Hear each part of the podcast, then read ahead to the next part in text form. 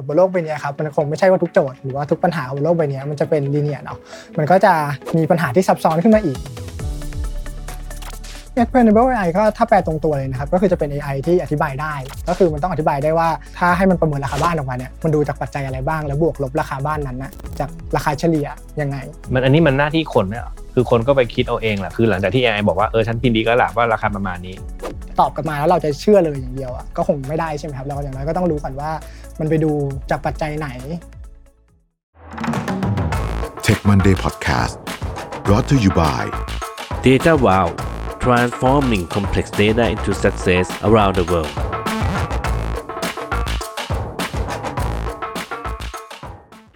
สวัสดีค่ะคุณสอนยินดีต้อนรับสู่รายการ Tech Monday ค่ะเ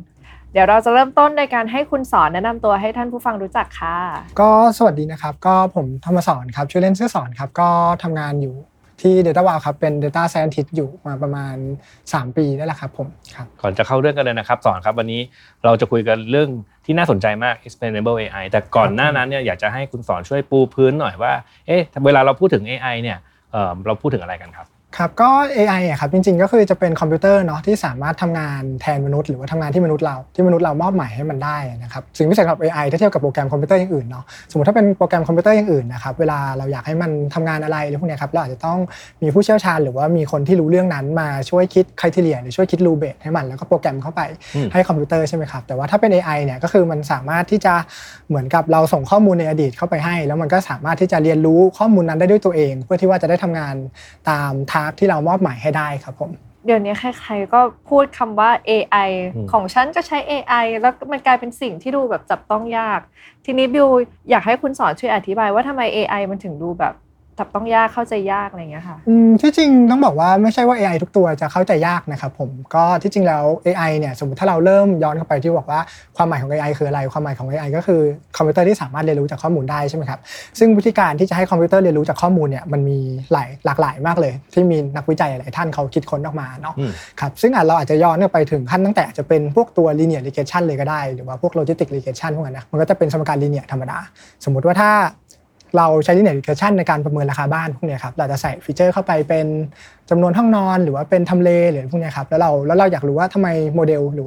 มเดล linear regression ของเราเนี่ยทำนายออกมาว่าราคาบ้านหลังนี้ควรจะเป็นเท่านี้อะไรเงี้ยครับมันก็สามารถไปดูที่ตัวของ coefficient ได้เลยหรือว่าอะไรพวกนี้ได้เลยเนาะแต่ว่าสมมติว่าถ้าเผอิญว่าโจทย์บนโลกใบนี้ครับมันคงไม่ใช่ว่าทุกโจทย์หรือว่าทุกปัญหาบนโลกใบนี้มันจะเป็น linear เนาะมันก็จะมีปัญหาที่ซับซ้อนขึ้นมาอีกอะไรพวกนี้ครับมันก็จะมีเอาวิธีการอื่นๆที่ทางนักวิจัยอะไรท่านเขาคิดขึ้นมาจะเป็นพวก decision tree ที่อาจจะเป็นพวก tree based อะไรพวกนั้นนะครับซึ่งถ้าเป็นอัลกอริทึมประเภท decision tree ครับความซับซ้อนของอัลกอริทึมครับก็จะขึ้นอยู่กับความลึกของ tree เนาะเดี๋ยวอาจจะย้อนเท้าความนิดนึงแล้วกันนะครับก็คือตัว decision tree เนี่ยมันก็จะเหมือนกับเราใส่ข้อมูลเข้าไปแล้ว AI ครับก็จะสามารถ generate rule based ออกมาให้เราว่าเช่นสมมุติถ้าเราใส่ข้อมูลบ้านเข้าไป AI ก็จะเจเนเรตรูเบทออกมาให้ได้ว่าเช่นสมมุติถ้าบ้านอยู่ทำเลนี้หรือว่ามีจำนวนห้องนอนเท่านี้พื้นที่รวมกันเท่านี้จะราคาเท่าไหร่อะไรอย่างเงี้ยนะครับซึ่งถ้าเป็นอย่างเงี้ยถ้าความซับซ้อนของการทำงานของ AI ก็จะขึ้นอยู่กับความลึกของทีเนาะแต่ว่ามันก็ยังอยู่ในระดับที่คนเราเข้าใจได้ง่ายก็คือไปดูทีมันก็เป็นรูออกมาใช่ไหมครับเอาตัวอย่างนี้เป็นตัวอย่างให้ท่านผู้ฟังนิดนึงถ้าสมมุติว่าเอาพวกราคาบ้านเมื่อกี้เห็นพูดถึงว่าพูดถึง linear regression ถ้าเป็นพูดถึง linear regression กับการทำนายราคาบ้านคอมพิวเตอร์ทำงานยังไงก็ถ้าพูดถึง linear regression ในการทำนายราคาบ้านใช่ไหมครับก่อนอื่นก็คือเราอาจจะต้องมีข้อมูลในอดีตก่อนว่าอาจจะเป็นข้อมูลของตัวบ้านแล้วข้อมูลของราคาบ้านนะครับครับแล้วก็ข้อมูลตัวบ้านเช่นมีกี่ห้องพื้นที่เท่าไหร่อะไรอย่างนี้อยู่ตำแหน่งไหนอะไรอย่างนี้เท่าไหร่ติดถนนหรือว่ามีเซเว่นที่ห่างออกไปไกลไหมอะไรอย่างเงี้ยนะครับแล้วมันก็จะบอกว่าเอาในข้อมูลในอดีตว่าไอ้ข้อมูลชุดนี้แหละบ้านราคาเท่านี้แล้วก็เรียงกันเป็นตับเลยเนาะแล้ว linear regression ทำไงนะพอเราส่งเข้าไปให้ linear regression นะครับ linear regression ก็จะพยายามฟิตข้อมูลกับเหมือนพยายามจะหาว่าปัจจัยต่างๆเนี่ยมันมีผลต่อตัวราคาบ้านอย่างไรหรือว่าเป็นเท่าไหร่อะไรพวกนี้บางปัจจัยจะมีผลบวกเช่นอาจจะอยู่ใกล้เซเว่นแบบในระยะ50เมตรแต่บางปัจจัยก็อาจจะมีผลลบเช่นอาจจะอยู่ใกล้โรงเก็บขยะอะไรแบบนี้ครับสมมุติอะไรแบบนั้นนะครับแล้วก็ตัว linear regression จริงๆก็คือเบื้องหลังก็จะมีตัวเหมือนตัว optimize อะไรเพื่อหาตัว weight หรือว่าตัว coefficient ของแต่ละตัวแปรนะครับหรือว่า effect ของแต่ละปัจจัยต่อราคาบ้านที่จะทำให้มันสามารถทำลายราคาบ้านออกมาได้แม่นยำที่สุดตาม data set ที่เราให้มันไปถ้าเกิดเป็นเคสเดียวกันถ้าไม่ใช่ linear regression ไป decision tree มันจะต่างกันยังไงถ้าเป็น decision tree ครับก็คือ เวลาเราทำ linear regression นะครับสมมติถ้าเราเดี๋ยวอาจจะขอย้อนนิดนึงนะครับเพื่อความเข้าใจสมมติถ้าเวลาเราทำ linear regression นะครับเวลาเราใส่ตัวแปรเข้าไปเนาะมันอาจจะเป็นแค่อาจจะเป็นตัวแปรเดียวๆเช่นจำนวนห้องนอนหรือว่าทำเลหรือว่าอะไรพวกนี้ครับแต่ว่าที่จริงมันก็ใส่ interaction effect ได้เนาะอาจจะเอา2ตัวแปรมาคูณกันอะไรเงี้ยแต่ว่ามันอาจจะไม่ได้เวิร์คขนาดนั้นแต่ว่าถ้าเห็นภาพง่ายๆผมเข้าใจว่าเราอาจจะมีลิสต์ของราคาบ้านเอาตัวแปรเดียวก่อนจะได้เห็นภาพง่ายๆถ้ามีแบบว่าบ้านมี1ห้องนอนก็จะมีราคาเป็นตับเลยสมมติถ้าเกิดว่ามีบ้านตัวราคาใหม่มาแล้วแค่บอกว่าเอ้ยชั้น2ห้องนอนมันก็จะพิจิตรแปลว่าราคาเท่าไหร่ได้อย่างงี้แต่ว่าเวลามันมีตัวแปรหลายๆตัวก็จะงงนิดนึงอันนี้ก็พึ่ง AI แล้วใช่ครับซึ่งมันจะเป็นจุดอ่อนจุดหนึ่งของ linear regression ก็คือมันอาจจะโมเดลตัว interaction effect ได้ไม่ดีหรือว่าเช่นถ้ายกตัวอย่างเนี่ยครับสมมติถ้าบ้าน1ห้องนอนกับ2ห้องนอนเนี่ยราคาจะต่างกัน 100,000 บาทเมื่อบ้านหลังเนี้ยตั้งอยู่ที่นครปฐมสมมุตินะครับแต่สมมุติว่าถ้ามันตั้งอยู่ที่ทองหล่อบ้าน1ห้องนอนกับ2ห้องนอนอย่างเงี้ยราคาจะต่างกันแบบมันอาจจะต่างกันเป็นเยอะมากอะไรอย่างเงี้ยนะครับซึ่งถ้าเป็นแบบนี้ linear regression มันอาจจะรองรับไม่ได้พวกเนี้ยครับก็จะมีคนคิดพวก algorithm แบบ decision tree ขึ้นมาเช่นถ้าเป็น decision tree ในกรณีเนี้ยครับมันก็อาจจะกลายไอ้โนดบนสุดอ่ะครับไอ้รูบนสุดก็คืออาจจะเป็นบอกว่าบ้านตั้งอยู่ที่ไหนเช่นถ้าตั้งอยู่นครปฐมปุ๊บก็มาดูว่ามีกี่ห้องนอนถ้า1ห้องนอนก็อาจจะบวกราคาไปให้ 100,000 บาทอะไรเงี้ยสมมุติถ้าตั้งอยู่ที่ทองหล่ออะไรเงี้ยครับแล้วก็มี2ห้องมี1ห้องนอนมี2ห้องนอนก็บวกราคาไปอาจจะบวกไปเพิ่มกว่าอะไรพวกนี้ครับก็คือมันจะโมเดลอะไรที่มันซับซ้อนขึ้นมาได้ครับผมครับแต่ว่าถ้าเป็นของตัว decision tree เนี่ยก็คืออย่างที่ผมบอกคือมันยังอยู่ในเลเวลที่คนเราเข้าใจได้เนาะเพราะมันก็ออกมาเป็น tree แล้วก็เราก็ไปไล่ดูตาม tree ได้ถ้ามันไม่ลึกเกินไปนะครับผมอย่างโจทย์บนโลกเราทุกวันนี้บางทีมันก็ไม่ได้เค้าเรียกไม่ได้ง่ายไม่ได้ simple ขนาดว่ามันจะไปฟิตกับ decision tree ได้ทุกอันแล้วก็แบบออกมาได้เป็นโมเดลที่แม่นยำนะครับมันก็จะมีโมเดลประเภทที่อาจจะเป็นพวก boosting algorithm นะครับที่เอา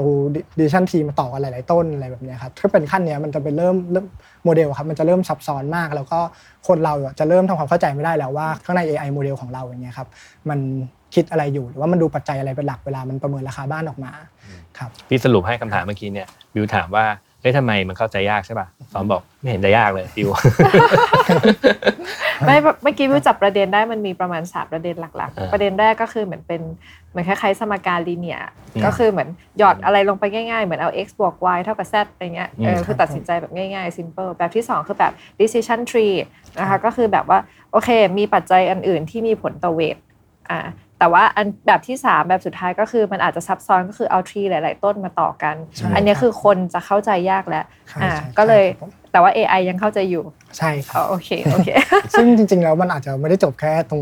งไอ้ที่ addition ทีมาต่ออะไรต้นก็ได้นะมันอาจจะมีแบบถ้าอย่างก็จะเป็นพวก neural network อะไรพวกนี้ครับที่อาจจะเป็นโนดแล้วซ้อนกันพันเลเยอร์ได้ยินบ่อยมากใน neural network มันจะเป็นอะไรที่คนเราเข้าใจไม่ได้แล้วว่ามันเอาอะไรไปคำนวณอะไรยังไงสูตรทางคณิตศาสตร์ค่อนข้างเยอะเนาะใช่ครับผมคราวนี้มาถึงหัวข้อเราละวันนี้จริงๆอันนี้มันเป็นหัวข้อที่ผมก็เพิ่งได้ยินจากสอนนั่นแหละคำว่า explainable AIจริงๆแล้วมันคืออะไรครับสอนจริงๆ Explainable AI ก็ถ้าแปลตรงตัวเลยนะครับก็คือจะเป็น AI ที่อธิบายได้นะครับผมหรือว่าอย่างน้อยที่สุดเลยเนี่ยก็คือมันต้องอธิบายได้ว่าสมมุติถ้าให้มันประเมินราคาบ้านออกมาเนี่ยมันดูจากปัจจัยอะไรบ้างแล้วบวกลบราคาบ้านนั้นน่ะจากราคาเฉลี่ยยังไง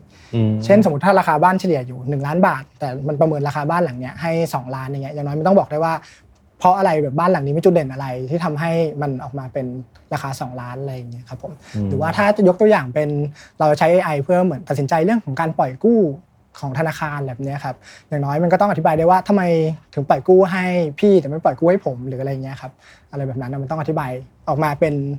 อะไรที่คนเข้าใจได้ละกันสมัยผมเรียน AI เนี่ยหรือเรียนไอ้สูตรวิธีทำ AI อ่ะครับมันอันนี้มันหน้าที่คนเนี่ยคือคนก็ไปคิดเอาเองแหละคือหลังจากที่ AI บอกว่าฉันพิมพ์ดีก็ล่ะว่าราคาประมาณนี้แล้วคนก็ไปเดาเองว่ามันคิดมาว่ายังไงตอนนี้เรากำลังจะบอกว่าการเดาไงใช่มั้ยตอนนี้เราก็จะบอกว่าให้ AI บอกว่าแฟกเตอร์มันเพราะอะไรแล้วใช่มั้ยใช่ครับผมใช่ก็คือจะเป็นการเหมือนเป็นวิธีหรือเป็นการที่ทำให้ AI อธิบายออกมาได้แล้วว่าจริงๆแล้วตัว AI เองมันดูอะไรอะไรอย่างเงี้ยครับซึ่งถ้านับกันจริงๆก็คือช่วงหลังๆนะครับตัวของเทรนด์ของ Explainable AI เนี่ยเริ่มเป็นที่สนใจของหลายๆประเทศเพราะว่าเหมือนกับหลายๆบริษัทก็เริ่มเอา AI ไปใช้ในโลกธุรกิจเยอะเนาะแล้วก็อาจจะส่งผลกระทบกับต่อ user เยอะเช่นหรือต่อลูกค้าเยอะเช่นแบบเอา AI ไปช่วยตัดสินใจในการปล่อยกู้แบบนี้ครับสมมุติว่าถ้าต้องรู้ที่มาที่ไปหน่อยใช่อย่างนั้นก็ต้องรู้ที่มาที่ไปหน่อยว่าทำไมถึงไม่ปล่อยกู้ให้ผมหน้าอะไรอย่างเงี้ยครับผมก็จริงเนาะเพราะว่าไม่งั้นเดี๋ยวสมมติบิวไปกู้ไม่ผ่านอย่างเงี้ยแต่ว่าธนาคารให้คำตอบบิวไม่ได้ว่าไม่ผ่านเพราะอะไรมันก็คงจะแบบ ดูไม่ดีเท่าไหร่ถ้าอย่างนั้นในมุมของการจำเป็นต่อการนำไปใช้ในคิดว่าเราจำเป็นจะต้องมี Explainable AI หรือเปล่าคะที่จริงถ้าพูดถึงในเรื่องของความจำเป็นนะครับผมว่ามันแล้วแต่เคส by เคสเนาะอย่าง Explainable AI ครับมันจำเป็นหรือเปล่ามันจะคือถ้ามีมันก็ดีแต่ว่ามันไม่ได้บังคับว่าต้องมีละกันคือแล้วแต่เคส by เคสก็คือสมมุติว่าถ้ามันเป็น AI ที่เราใช้แล้วผลทำนายผิดของมันอาจจะไม่ได้ impact อะไรมากครับเช่นอาจจะเป็น recommend product บน Lazada อย่างนี้สมมุติหรือว่าบน Shopee อะไรเงี้ยเรา recommend ผิดไปยิงแอดผิดคนอะไรเงี้ย user อาจจะไม่ได้รับผลกระทบอะไรมากเขาแค่ไม่ซื้อของเราหรือว่าค่ายิงแอดบางทีอาจจะไม่ได้แพงมากอะไรเงี้ยครับแต่ว่าสมมุติถ้าเราเอา AI ไปใช้ในการสมมุติแบบวินิจฉัยโรคแบบนี้ครับแล้วเราจะให้ AI มันตอบกลับมาแล้วเราจะเชื่อเลยอย่างเดียวอ่ะก็คงไม่ได้ใช่ไหมครับเราอย่างน้อยก็ต้องรู้ก่อนว่ามันไปดูจากปัจจัยไหนที่บอกว่าทำไม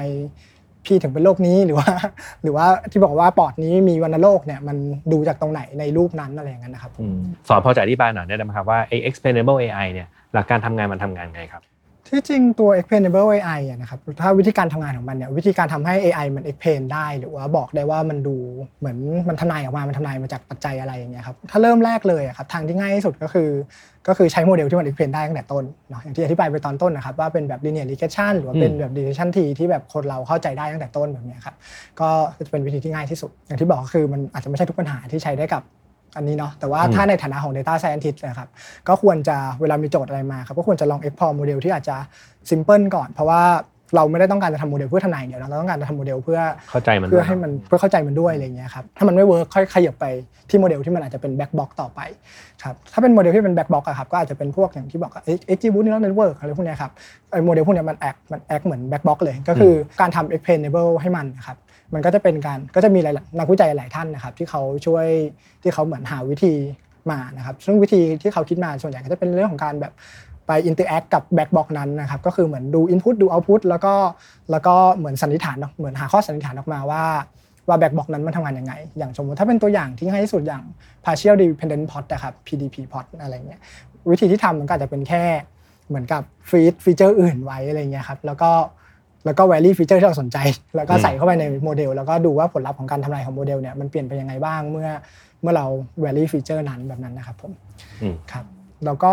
ถ้านอกจากนี้นะครับก็จะมีอย่างวิธีอย่างแชปอะไรพวกนี้ครับที่อาจจะใช้เหมือนเกม theory มาช่วยในการ interact กับ black box เพื่อหาว่าฟีเจอร์ไหนมันส่งผลยังไงได้อย่างแม่นยำมากขึ้นครับแล้วก็อีกวิธีนึงที่สำหรับในการทำ AI ให้มันมีแบบ explainability นะครับก็อาจจะเป็นเรื่องของการดีไซน์วิธีการใช้ AI ตั้งแต่ต้นเลยถ้ายกตัวอย่างที่ชัดที่สุดที่เราอาจจะรู้จักกันดีในทุกวันนี้ครับก็อาจจะเป็นเรื่องของ LLM ครับ Large Language Model หรือว่า ChatGPT เนาะก็อาจจะขอเท้าความไปนิดนึงแล้วกันนะครับอย่างตัว ChatGPT หรือ Large Language Model เนี่ยจริงๆแล้วมันเป็นแค่ language model เนาะความสามารถจุดเด่นของมันจริงๆอ่ะก็คือการที่มันสามารถที่จะร้อยเรียง